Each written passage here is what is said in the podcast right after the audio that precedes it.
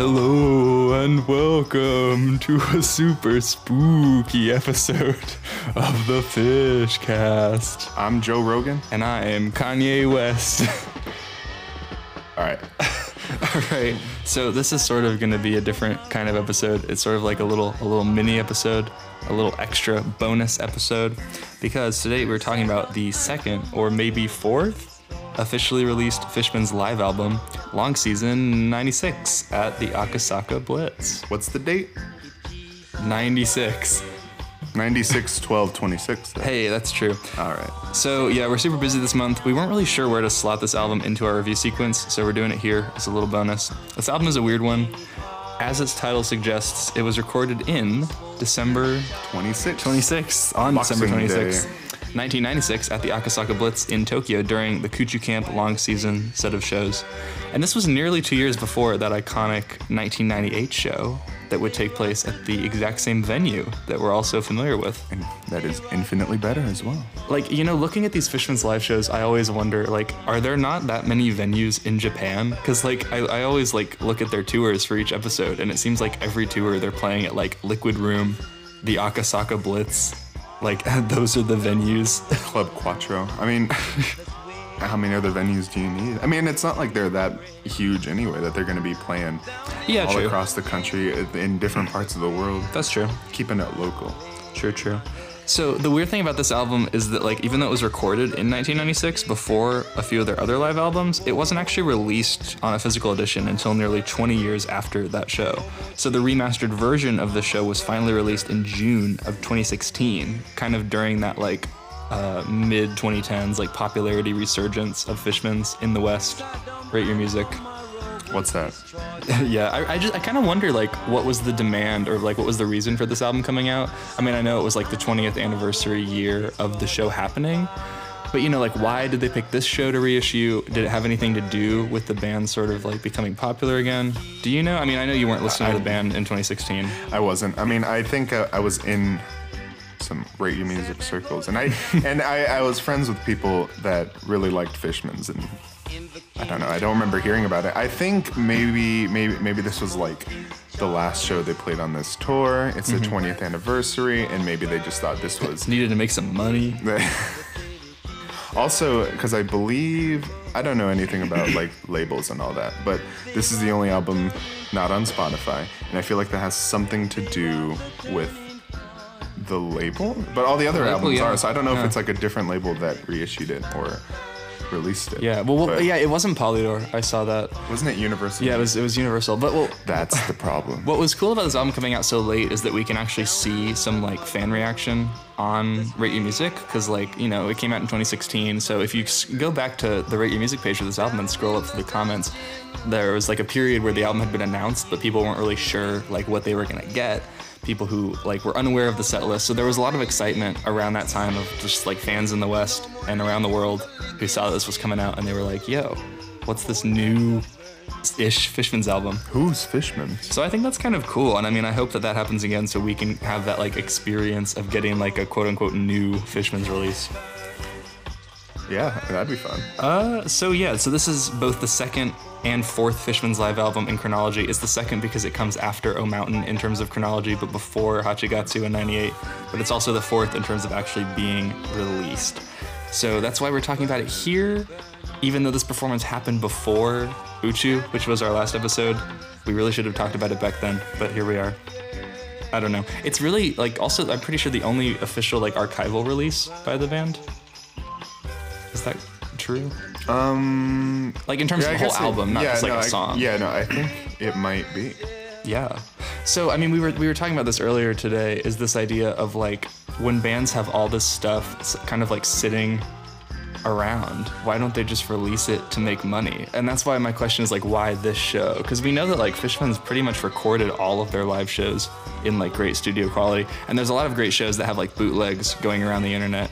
So I'm just like, clearly there's there's a huge demand by the fans to listen to all these shows in great quality. You know- why don't they release it? We will pay them for it. If there's a vinyl of like every Fishman show with a cool cover, cool liner notes, What's a I will band that spend this like 20 reminds you bucks of? on that bad boy. A band? Oh. What I mean is like, as you compared like the yeah. situation to. I, I compare everything to Gorillaz, but it, it does remind me of Gorillaz, or just bands that have a lot of like old demos or things sitting around that they kind of like refuse to release, even though there's like big fan support for it.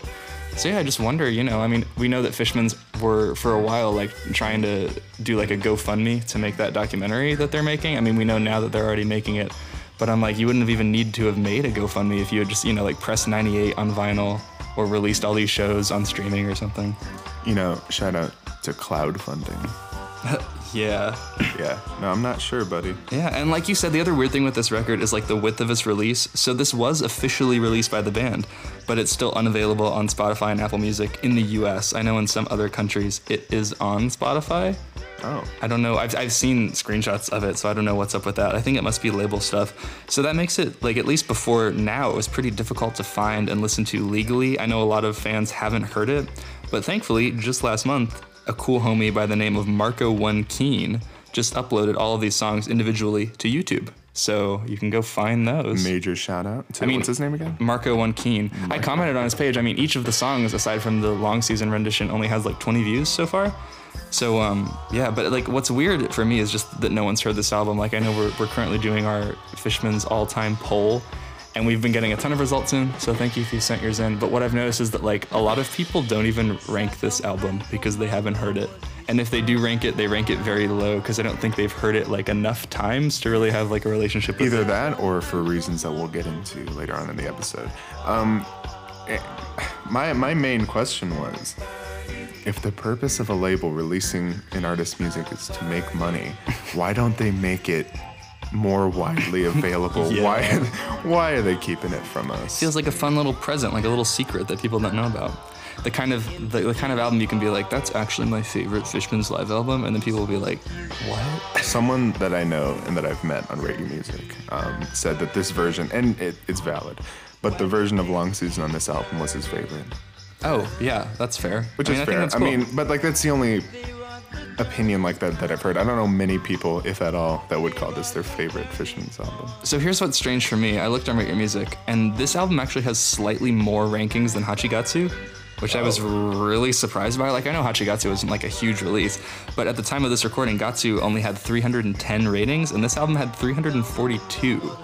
And like it's what's really funny is you can compare that to O Mountain, which has 417 ratings, and then 98, which has 7,133. so I think between these four live albums, we can really see like which ones people care about.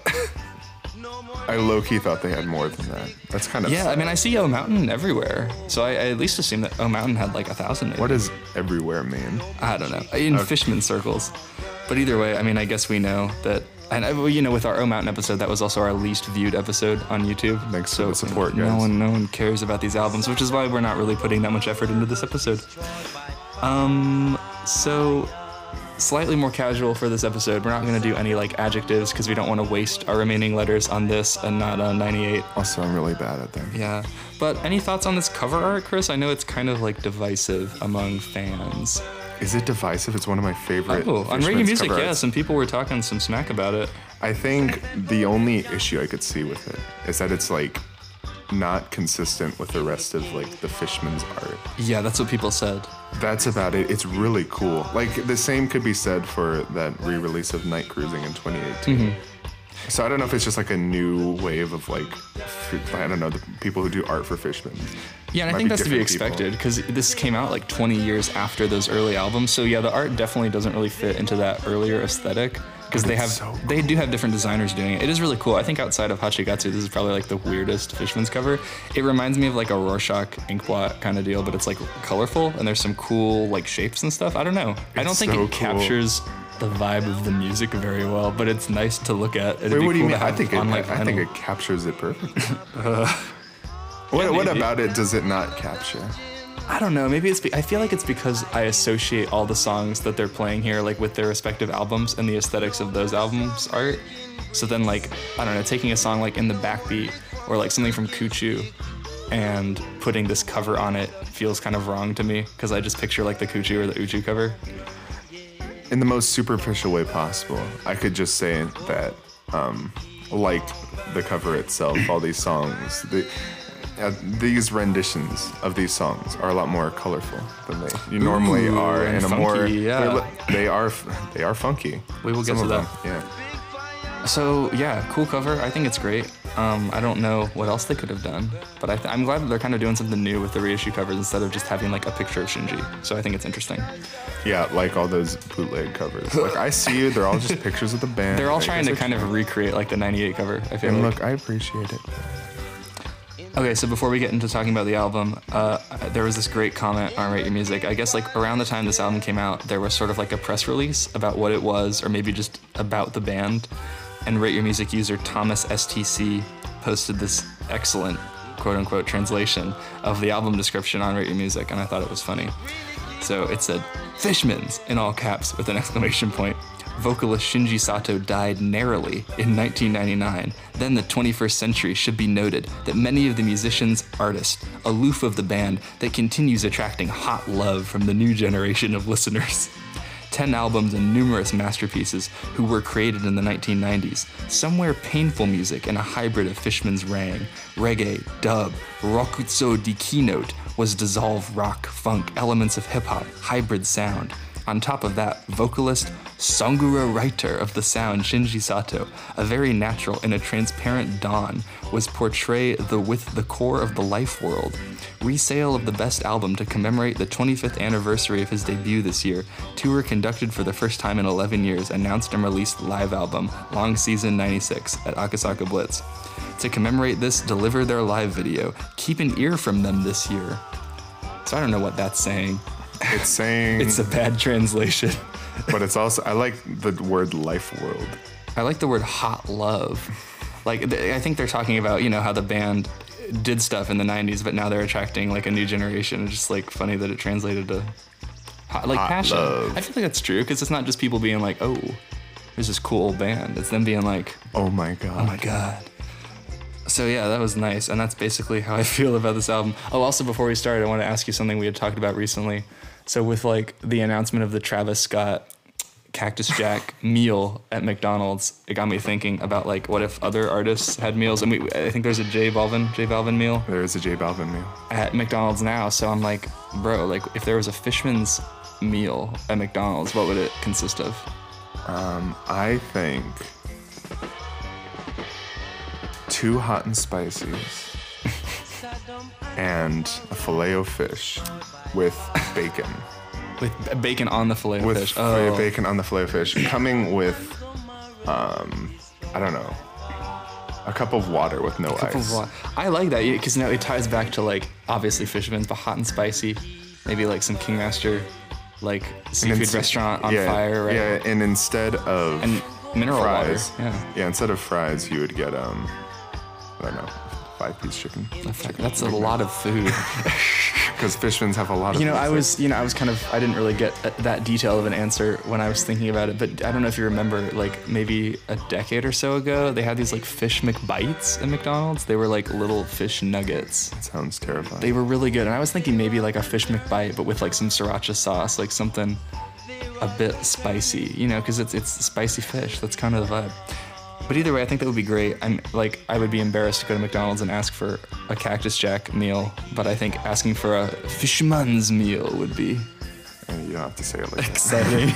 Can I get the Shinji Sato special? Maybe we'll see. Maybe with the release of that documentary in the near future, there will be some corporate tie-ins with McDonald's and they promote the movie. a huge demand for Fishman's McDonald's tie-ins. And I think I asked you before, I mean, just off Fishman's, like, if you had to choose one musical artist who you think would have, like, the most interesting McDonald's meal, who would it be? I think you said Scott Walker. Scott Walker? I didn't say Scott or Walker. John Coltrane, I think we were talking about. We talked. Yeah, we just. What did we say? What was Except the- for Coltrane, it would be, like, some really clashing ingredients that you don't think would go together. I would just say like a McRib. A McRib, that's true. Damn. So, I don't know, McDonald's CEO. A McRib Hit us up. with Szechuan sauce. Oh, I hate that. Okay, let's get into the album. We're not going to play clips of these songs. We're just going to go through them pretty fast. So we open with Oh Crime, or also Oh Slime. I know on some versions of the album it's listed as both. This is the song. best O song. You think? I think what's cool is like we first got Oh Crime on O Mountain, but that was like a radically different version. Like the version we get here is the first recorded version on an official release of like what it would ultimately start sounding like in those later albums. Mm-hmm. Like I think I think the main difference between this version and the version on 98 that would be like the most comparable, I guess, is that version. I don't know. I don't know. Like, cause I, I would normally say like that's the best one because it's on the best album, but there's something really, really like interesting about what's going on here. Um, it feels less like rehearsed. It's a lot more. It's a crazy song. This is more like a jam. Like I think jam, the one on yeah. 98 is a bit more. It feels like- just like an intro to the album. And it's really this one feels like its own song, kind of like we open with some excellent Shinji squawking in this version that we don't get on any other version. That's like the first sound you hear on this album is Shinji squawking. It's insane. Well, and I, like I, I was reading on Rate Your Music, and it seemed like a common criticism of this album, or at least like the mixing and mastering, is that Shinji's vocals are too far forward in the mix. So it sounds like, like particularly on this track, like the band kind of gets buried. I think a lot of people are saying it doesn't really bother me though. I think it I sounds fine. I wouldn't even say that. I think his voice. I think his vocals are a little. They're a little too loud, but it doesn't detract from the album at all. It seemed like there was a conspiracy theory among some people on Rate Your Music that like since this album was mixed later than it was recorded, like it was mixed in 2016, that it was like a conscious choice on Zach's part to put Shinji's vocals so far forward in the mix because there was like this growing mythology around Shinji. But I feel like that's I don't know, like there's no proof or evidence of I that. think that's just how they mixed it. yeah. Um, but you know, this one's really cool. Um, and hot take, this yeah, th- like you said, this is my favorite version of this song. At least in terms of listening to it like on its own, I think I would return to this one more. The bass that comes in around like the four minute mark. Oh, like I think that's what's interesting too. Is like the bass is also mixed really heavy here, like really high, and it reminded me of how the bass was mixed on O Mountain. Like these tracks have a have a much like dubbier kind of feel. Also, um, something you don't get in the '98 or even the O Mountain version of O Crime is that like, is it like eh, it's a keyboard? The keyboard melody, and then like the violin Oh, plays true. it Yeah, too, there's, like, and this then like interesting- Shinji sings it, sings along to Yeah. it too. Yeah. And then there's also like a really cool uh, Honzi solo. Is that what you're talking Oh about? my! Oh, that too. There's and there's also like this crazy guitar solo, like a blistering. Oh. Do that again. I think this is also um, like maybe this whole album has like some of my favorite darts performances on it because I feel like the guitar is just brought out a lot in these tracks and there's a lot of like really wild guitar solos that you definitely don't get on like the studio recordings. But it's also a bit more restrained on even like 98. Like I think the guitar here is just really cool. because 98 felt different it felt like ushering the band in like one by one this was Yeah, more just it's like just like we're all here. we're and yeah we're playing.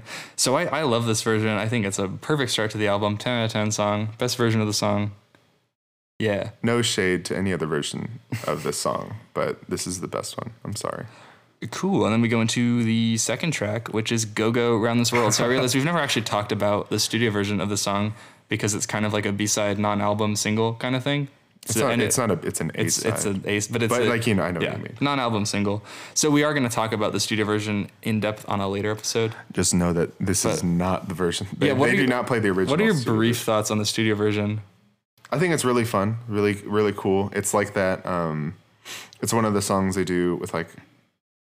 I don't want. I don't want to say Shibuya-kei again, but Oh, yeah, it's a lot more yeah. like fun. Poppy, yeah, poppy it's and poppy, fun. yeah. Like, the, uh, my favorite part of the original song is that like la la la la la la la la like chorus, Yeah. and that's what's interesting is like there's also on the original single there's that naked funk version of the song which gets rid of that chorus and it's much more funky, and I feel like that's kind of the version that they're going off of for Yeah, this live performance because they also get rid of the chorus, but I honestly don't mind because like most of this version is kind of this feels like the proper intro to this set of songs. Like it's a Oh. huge like five minute build up to Oh, getting into actual when- like Shinji vocals. when the Shinji vocals come in too, it's right after. Um, I think it's the violin starts playing some stuff, and his voice. It, it sounds like. I don't hear like when he starts singing because his voice is like blended in with the other instrument. Yeah. And then you hear him like go right into that melody. It's pretty hot stuff. there's like multiple drops here too, because like the first four minutes of the song are kind of a build up, and then around the four minute mark, there's this big like grooving section with this like Oh. kind of like a mix of like uh synths and guitars, and it's just like super like funk rock, like probably the most funk rocky that Fishman's have ever been. These the first two songs on this album really get you hyped for an album that doesn't live up to the quality of these first yeah, two it's songs. very. This is probably the one on this album that's the most radically different from its studio. But then after that, like first build up and drop, you get another build up, and then Mm-hmm. it's only after that that Shinji actually comes in, and you realize that like, oh, they're playing Go Go Around This World. yeah, no, like without without Shinji coming in, I would have no idea. Yeah, it's like they stretch it out to be like nine minutes long total. Oh my god, it's so cool. Is there go? like I love like them bringing. I don't know because like before I listened to this song, I was only familiar with the single version, and I didn't realize that they were gonna like I don't know they were gonna do the naked funk version. Yeah. So but not. I don't even know. Like they're doing the naked funk version, but they're like. It's a little- even that version is only like four minutes long, like the I studio. know. So I just when it started, I'm like, is this is this wrong? I'll give me so it's like a double surprise because like when the song starts, you're like, oh, are they even playing the song? But then when they actually get into Go Go Around This World, you're like, oh, they're playing like a different version of the song. and it's so cool. Yeah. yeah. Um, Darts on this song is really doing some cool stuff too. Like his guitar tone, it sounds like really choppy, like a blender. It's like cycling around. A blender. It's so cool. Um, and then just I don't know when like it, when the song actually like starts at like five minutes in with the lyrics, it, it's definitely like I don't know. I think the first like the intro is cooler than the actual song, but the song itself is played like really well. And I feel like this is one of the few moments that Fishman's like rock in a traditional sense because normally Fishman's are just kind of like groovy or like jammy, but here they're like a straight up like rock band, and it like it goes hard. Did you just say that the quote unquote song part of the song, The song isn't part as good of as the song. intro? It's true. I don't know. I, I wouldn't say that. Yeah. I think it's all, like one whole piece and it's perfect and it's amazing. Um, I don't know if you noticed this, but around like the seven minute, 10 second mark, there's this really weird, like robotic sample of like a voice, and it's saying like, "Rawr." I don't remember. I don't know what's going I on. literally just listened to this a couple if hours ago and I forgot. know what that sample is, please comment. Please tell us. I don't know. But um, this is, I would say, like, honestly, I love this song so much. It's my number one song on this album. It's my favorite Fishman's live performance up until this point. I think, like, because I don't know, you can either get two things when you're going to Fishman's live show, I think, and it's either like they're playing like a pretty straightforward rendition of a track or they're doing some real wacky stuff. And for me, I've always kind of preferred the wacky stuff, at least in terms of like re listening to an album. Because, you know, like there are plenty of great renditions, like even later on this album of studio tracks. But if I want to listen to that song, I'll just go listen to the studio track. Like for me to really want to revisit one of these live versions, it has to be like totally different and new. Or at the very least, if they're not going to completely change the structure and playing of the track, at least add some different energy to it. Yeah.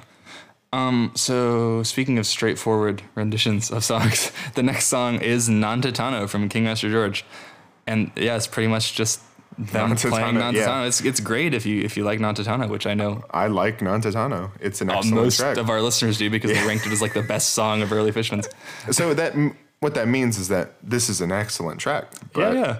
Um, yeah. my favorite, maybe like unique part of this is Shinji. He introduces the song with a little spoken section, and part of that he says "King Master George." Is that what he said? I He didn't does say oh, that. Yeah, it's great. Good for him. it's very wholesome.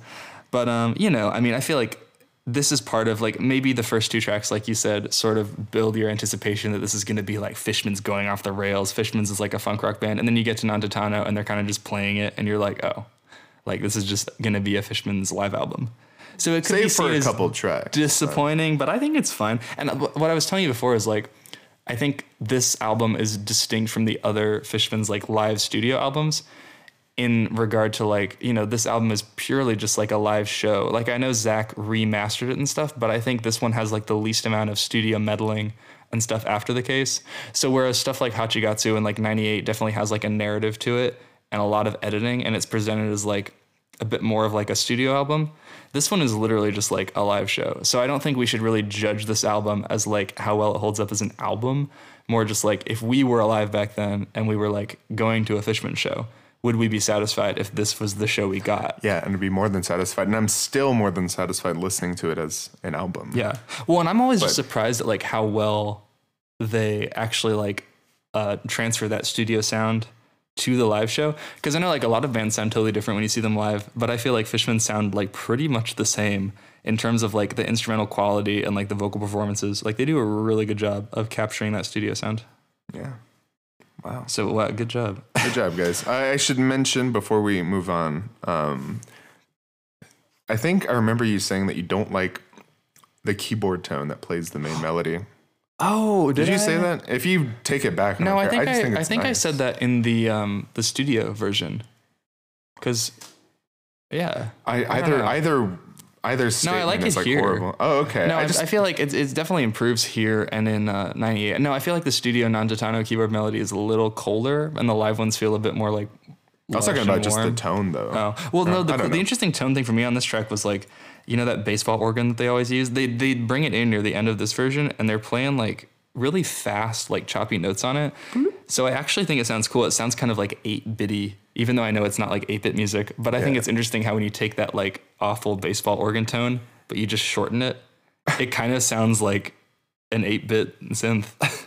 Well, they were ahead of the game. yeah, I don't know. this is a good song. No, actually, not really.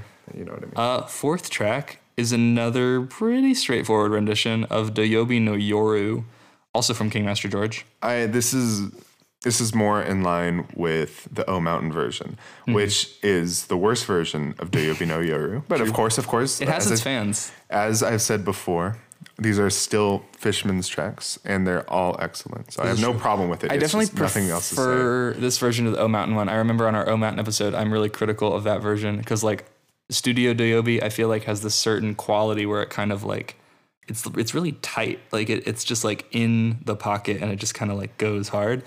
But This the is live, out of the pocket. yeah, no, it's like they they take the the sort of tightness of the song in the O Mountain version and this, and they kind of make it like more loose and it's a bit more funky. But I feel like the song kind of loses its character and it, it like just kind of starts sounding like any other Fishman song. But the reason I like this version more is because there's a little bit more experimentation going on, like near the middle. There's kind of like an instrumental jam part.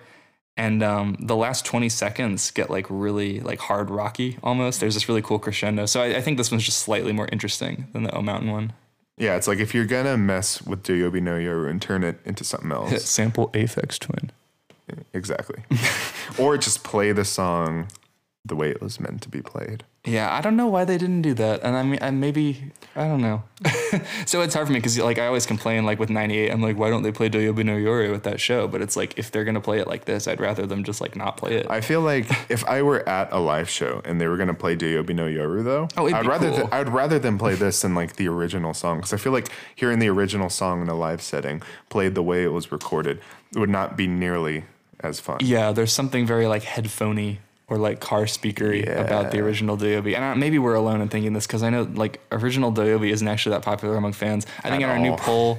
Like no spoilers. I mean, neither no, no Doyobis are going to end up in the top ten tracks because people don't like it. But way more people are voting for the Doyobi on O Mountain than the Kingmaster Doyobi. So Unbelievable. I guess we're in the minority. And I remember when we had Chops on the Kingmaster episode and we told him that Doyobi was like our favorite song on that album, he was like, oh, really? so I don't know. Um, okay, so if we're talking about like the most straightforward rendition of a song on the whole album, it would be, in my opinion, be track five, which is Bakubito Nino Kate from Uchu. I feel like this does the uh, I don't know if opposite's the right word, but it takes mm, instead of just like playing the track straight, it sort of takes the track, which is very dreamy and atmospheric, and takes away all the dreaminess in the atmosphere. Oh, you feel like? I feel like this is just like exactly the same experience that I have on the studio, except it doesn't really have like the violin parts. So maybe it feels a little bit more like clean. I don't know. It I don't know, sounds I just feel the same. I, really okay. I don't know. I just hear a live band playing playing um, backbeat with I don't know no sense of space. I, I'm not like faulting I the band for this. I like it. It's really know. good. I mean, it's like my least favorite song on the album, but Weird. I mean this or um, every day. But I don't know. It kind of strips that like really hazy atmosphere that I love so much about the original. Yeah, I get that. I don't know. I feel like it's exactly as, as good as the original in terms of quality. Oh, because I love the original so much. What was weird about this is that like you know the show happened in late '96 and Uchu didn't come out until '97, which means that like this would have been really cool to see live because it wasn't out Mm-hmm. yet. So I wonder like how many times they had played songs from Uchu. And also, this just sort of recontextualized the production of Uchu. Because I remember when we talked about that album, we were like, oh, Magic Love was like the first song made. But apparently, this was made earlier and like it was already pretty much, it had all the elements on the studio version. It's not like this is a radically different version. That's true. Um, so that makes me wonder, like, was Backbeat maybe a song that they'd had kicking around for a while, like for Kuchu, and they didn't put it on there, or did they just write it when they were on tour that year? Or I don't know. Like the production period of Uchu is just so strange because I feel like it's just songs coming from a lot of different places, and then they just put them all on an album. Who knows? This is a question that I'd love to ask Fishmans, Motegi, if we get them on the show. Just be like, when did you write all these songs? Like, what was the Give us the process like? exact dates, the times at which you wrote these songs, and the day. So this, I don't know. This is one of those where, like, if I was at a Fishman show and they played this version of Backbeat, I would be super hype, and I'd be so glad that it sounds so similar to the record. But also, like, it makes it kind of boring to talk about because there's nothing really to to say. We won't even talk about the next track. Oh yeah. Oh, so the, the next track is really like the only real dud on this album for me, and it's because it's every day, every night. One of my least favorite Fishman songs. Every day. Yeah, I, I, I got PTSD from looking at the title. I was like, well, because what's strange to me is, you know, this. I feel like the setlist does a great job of mixing like the older cuts with like the newer ones. Because there's some the old fish. there's King Master stuff. There's like Uchu Kuchu stuff, but um, you know, I feel like there's so many other songs they could have picked from Neo Yankees, and they picked this one. They could have played Walkin'. But this is my favorite version of the song. I much prefer it to the O Mountain version and the Neo Yankees version because I think there's just more stuff happening. It sounds a little bit fuller. I guess so. Do you agree? I, just, I, I have don't no- like I any of them. I have really nothing to say about any version of Every Day, Every Night. I oh. don't. Again, I don't. I don't hate this track. I would just never listen to it. Damn. I mean, me too. I was just gonna say, like, there's this really cool bouncy like guitar line that they add behind the verses that's like super playful, and that is missing from both of the earlier versions. And I think, like, I don't know, a big problem that I have with the song with the earlier versions is it feels kind of empty and sparse. Like, there's really nothing happening that's interesting. So I feel like that was the one element in this version, that guitar line, that actually like was engaging to me, and it got me kind of enjoying the song. But overall, I don't really care, and it is not that good. You want to know something funny? What? Maybe this is just. Uh, I don't know. Um, I would, despite all the negative things to say about this track, I'd still give it like an eight. or Oh yeah, no, I mean that's the thing with this album. I mean, it might sound like we're like, oh, this album, but I think it, that's what I mean by like looking at it like a live show. Like I think if the only dud of your live show is like playing a slow song in the middle that people don't really care for, that's a pretty good live show. So I think that's the thing with this record is like I would say the songs fall into uh, two categories, or maybe three, which would be like the bottom category is songs like this that I didn't really care about before, and the way they're playing them doesn't make me care about them. Then the middle category is like songs that I liked, and they honestly do something to like make it a little bit more interesting, so that they like stand on their own. And then the top category is the songs like Go Go Around This World, where they really like revamp it and make a version that's even better than the studio. The next track, Sunny Blue, right? Uh, oh yes, it is. Can we talk about that? Yeah, so finally, after they lull us to sleep with like, I guess Backbeat and Every Day Every Night, Yeah. there's Sunny Blue. Uh, th- what was funny about this is like sandwiching Every Day Every Night between two Setagaya songs, like Sunny Blue and Backbeat, really emphasizes like that shift in songwriting. Now, are you saying Setagaya trilogy? Yeah, Okay. Just because so it's like I don't know, because the way that they wrote Backbeat and Sunny Blue is so much more engaging and interesting than like Every Day Every Night. And it's just I don't know, it's some weird sequencing in It's weird. Um, Sunny Blue again, top five like hardest things. Oh, yeah. I've ever done. This song is crazy. It goes hard. The opening is kind of different. We don't. I don't think we get that sample, but there's like some distorted breathing, and it's Like like that, yeah. it's really scary, kind of. And then yeah, no, this version is just like the energy of the studio version pumped up to like 11. It's super aggressive. And I know on Rate Your Music there was initially like an aggressive descriptor tag on this album, and there was some debate in the comments over like whether it should actually be there, and it's not there anymore. I mean, yeah, it shouldn't because every day, every night is on the album. But I feel like this is you know this is they kind of return to that like rock band feel. It's so cool. Just the so last loud. few minutes of this song. Oh yeah, no, this is another example of Darts just like shredding. He goes in. Um, and I think it's cool that we have this live version of the song because I know the live, the other live version that we have on Hachigatsu is like super long and it's way sparse and it's much more like chill. So I feel like this is kind of the definitive live version of Sunny Blue if you're looking for that like rush of energy. The kind of more more it's more close to what you get on Kuchu. Or the the other version of Sunny Blue on the Baby Blue single. And yeah, the outro, like Blue. you said, Honzi is going crazy on this outro. There's a really cool crescendo to end it, and it's kind of like it, it- fakes you out because you think it's ended, but then they kind of like slowly come back, and then they end it really briefly. Um, this Oh, is my number three song on the album because it's really cool, and I feel like this actually, you know, it adds to the original Sunny Blue, and it does different things that actually make this one like worth returning to. Hey, wait, this is my number three too. Now that I think about it, Do you have a number two that we've talked about already, or no? yes. What was it? Go Go. Yeah. Oh, you wait, say was that, that? not your number two? That was my number one. Oh, yeah, hot take. wait. We'll talk about it. Okay. I'm worried. Um, so the next song is Smiling Days Summer Holiday. This is that. It's the better version of um, Smiling Days Summer Holiday. The longer, not the one that's on Neo Yankees Holiday. Yeah, it's the. I forget what it's called. I don't know. It's the version that's on that Go Go Around This World um, Yeah. single. So yeah, it is that better version, but that better version is also played at another concert, and it's played a lot better. But Yeah. this is more or less the same version of that. Um, just it's really cool. Yeah, no, this is just another pretty straightforward rendition. I feel like this is actually some great sequencing though. Like Every Day, Every Night into Sunny Blue is kind of weird, but Sunny Blue and Smiling Days have this kind of similar like wonky energy. Mm-hmm. So I think it, it's a cool choice to pair those next to each other, and I know that would be really cool to see live. And honestly, I should stop comparing it to '98 because again, that was the first Fishman's album I ever heard. so yeah. everything I. So if I were to hear this before hearing that, like if I were to hear the original Smiling Days and then hear this, I'm like, whoa, this is crazy. This is awesome. Um, It's because you're used to that crazy version, yeah. I mean, also this is it goes back to like the mixing job. I think a lot of my enjoyment or lack of enjoyment comes from the fact that it's mixed so straightforward, no sense of space. Mm-hmm. Shinji's voice is too loud. That's just me though. That's Either fair. it doesn't it doesn't matter though because this track still rocks. Um, talking about weird mixing, that would be on the next track, which is Nice Choice from Kuchu. Um, this is the only one where the mixing actually bothers me because it's like unintentionally lo fi, or maybe it was intentional, but it feels like not that Shinji's vocals are too far front in the mix, but that like everything is buried behind, like, I don't know, like a waterfall or something. Do you know what I mean? I mean, I was listening to these on like the speakers in my room and I didn't notice that. Um, I was listening to them very loud on my headphones, and I was like, "Oh!" it Maybe. sounds like one of those like YouTube videos where it's like what the song would sound like if you're in the bathroom at a party, or like if you're drowning.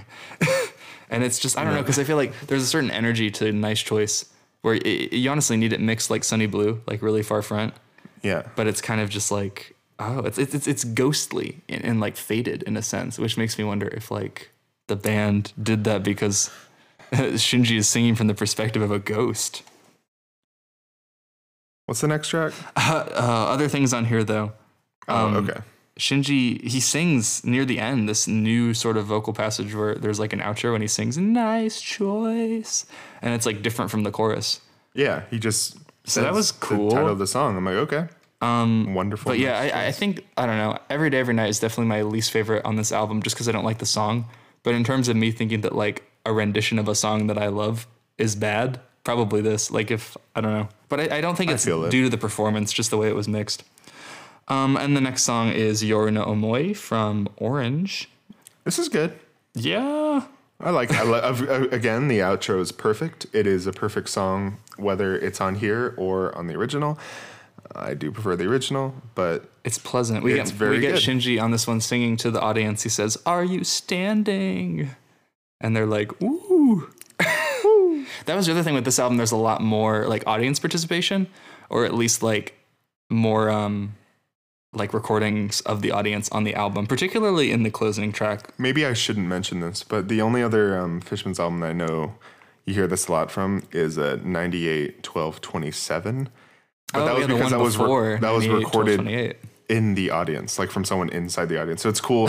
It's a bootleg. yeah, so you got to hear it there, like very prominently. But it's cool hearing it on a professionally recorded album. You got to hear that the audience. That's always been weird for me listening to like 98, 12, 28 because like it's such we, we think of it as such a monumental show, but like the audience is barely participating. Like at the end of that version of Long Season, there's like a 10 minute pause, and then people are like, woo. And I'm just like, if I was there, I'd be going crazy. And I feel like that's a big component of like great live albums for me is that like you want to have that live energy. You don't want it to just feel like you're in a studio. To be fair, I mean, I feel like they were all pretty excited at the end of '98, but like you, it, they're just like quiet. They're, they're stunned. They're well.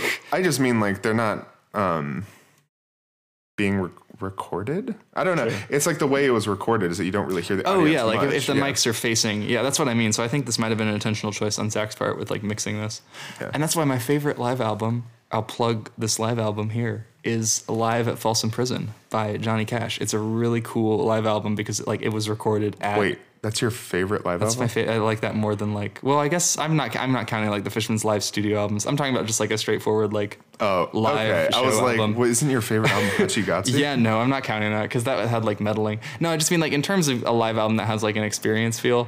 Because you know, like it was recorded at a prison, and Johnny Cash is just singing about like, you know, like murdering people. And every time he he references like a crime or like being in prison, you can hear like all the inmates just like lose their minds in the background. So just that sort of like audience performer interaction is cool to hear on a live album, and I'm glad that it's on this album.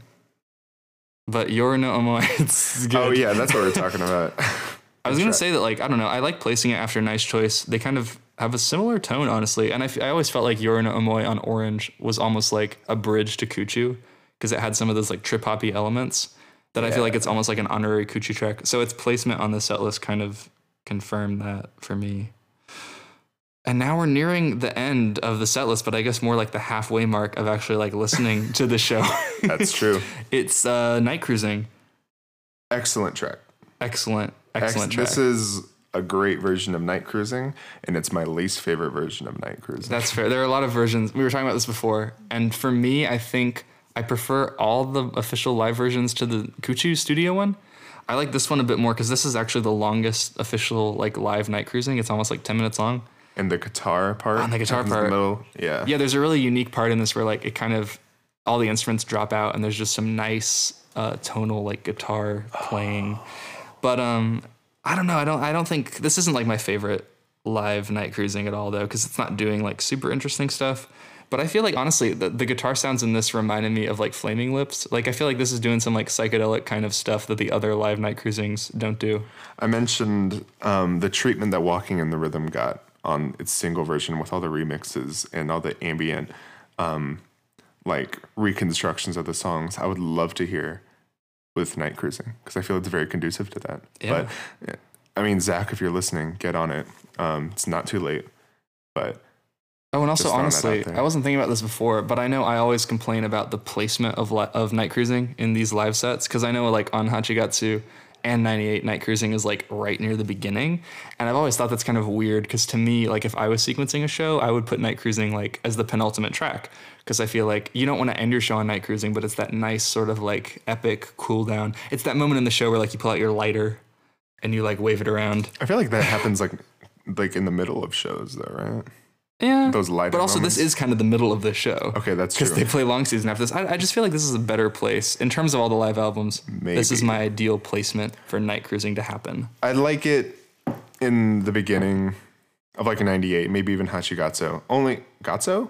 Gatsu. Only because I mean that's just how it is. But I th- I mean it does make sense. I don't know. It's a very like powerful opening statement, Yeah. but it works just as well. It's night end. cruising. It's it's really Just cool. don't put it in the middle. For the love Oh, of God. yeah, no, don't, don't ever yeah. Um. So yeah, the final song on this album, and probably the thing that most fans have heard, is the only other officially released live version of Long Season that we have outside of '98. And um, Let's how just do you feel just, about this version of Long Season? I will just spoil this entire discussion and say that every other part, and at least for me, it's these two parts. For you, it's just one of them, except for part three, parts three and four. Like maybe it maybe it's a little bit better, but only because it's just a little bit clearer. Um, it's just studio long season. Oh yeah, It's it's I don't know. It's cool. It's long season. No problems. I think it's played excellently here. It's a perfect track. It's very climactic.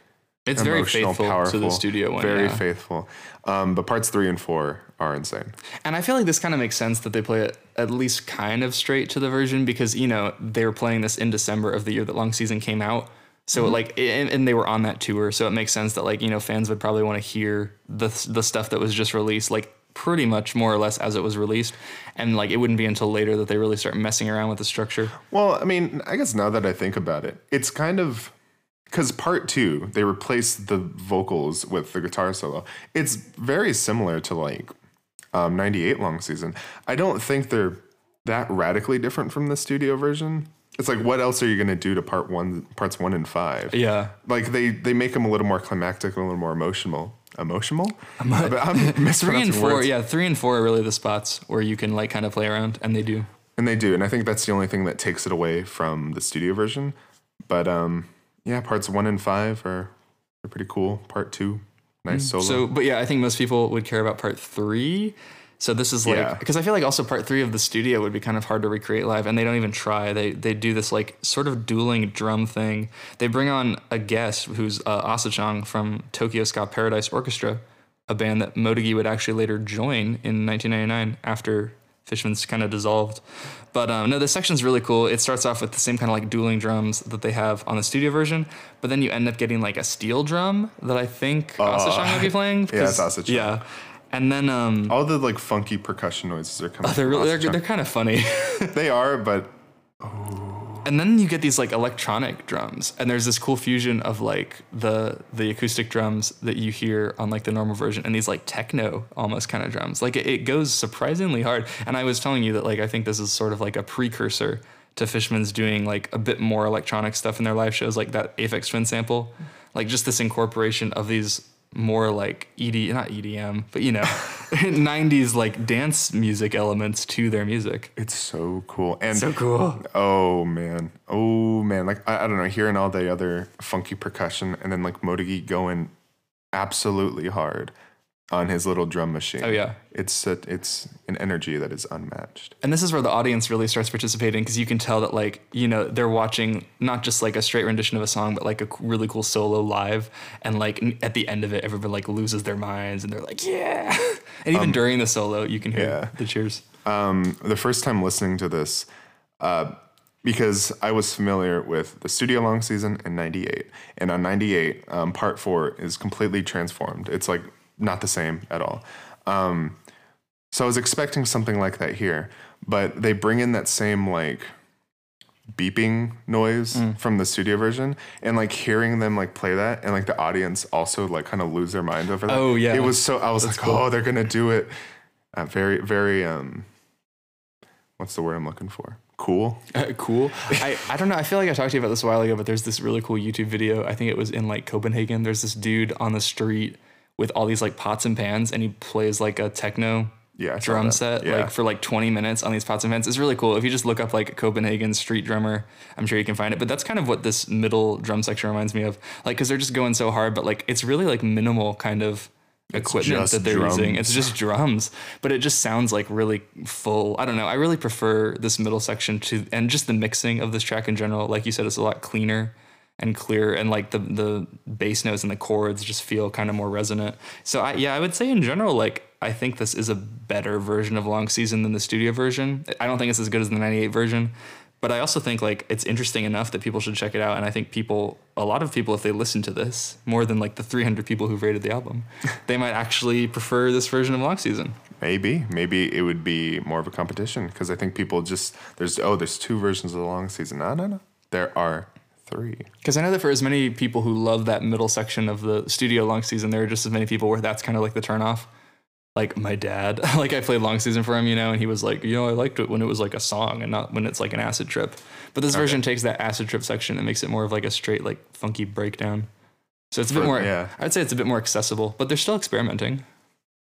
Oh, Um, last thing on this track, I guess, was I was looking at the album credits, and there's a credit which I it's not for this track, it's for the album, but I assume they're on this track. It just credits girls for providing chorus vocals, and I'm like, who are they? could it be on Yoru no Omoi too?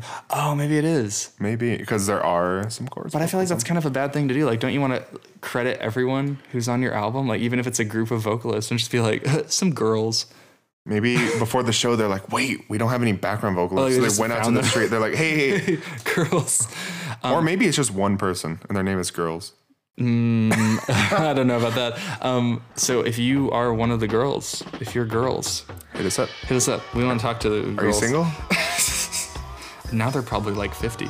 Um, it wasn't that long ago. So I mean, that's long season. That's that. That's- yeah, album. And that is 96 long season. Speaking in terms of like a show, if I went to the show at this time, knowing like what Fishman stuff was released, I feel like this would be pretty much a perfect show. Like they play something from every Fishman's album except for Chappie, up to this point. Chappie getting snubbed again. For the most part, I would say, except for Neo Yankees, they're playing like some of the highlights of those albums, and they end with Long Season that just came out. Pretty compact show, straightforward renditions with a few places where there's like some weird um, versions of songs. I, I think like as a show, it's pretty much perfect. It's just like as an album, there's only a few tracks that I would really return to, but it's like really solid. It's an enjoyable listen. yeah, same. I would give it like I don't know, like an eight out of ten probably. It's not like my favorite Fishman's thing, but it's like pretty good. Wow, guess what I'd give it? Well, the perfect score. Perfect score, buddy. Yeah. Now, of course, that being said, this is one of those um, Fishman's albums where it's perfect, but not all the songs are perfect. That makes sense. Well, also by perfect, I mean like my thing is always just what what am I gonna re-listen to? So like that's the thing. Like there's nothing on this album where you could turn it on and I'd be like turn that off. Like I would listen to everything and enjoy it. But there's only a few songs that I'm really gonna like explicitly seek out. And for me, like that was really just like Go Go Around This World, that really cool Sunny Blue, maybe the Night Cruising, and Long Season. By the way, speaking of Night Cruising, uh, did I mention this last time? The Clammbon version of Night Cruising? You should listen to that. Uh, no, I don't think so. All right, listen to Clammbon. I've never listened to any other Clammbon song except for Night Cruising. Um, but yeah, no, I definitely feel like in terms of the Fishman's live albums, this is way better than O Mountain, mainly just because of like song selection. Because this was later in their career, like after Kuchu, they just have like better songs to play, and it has Long Season on it.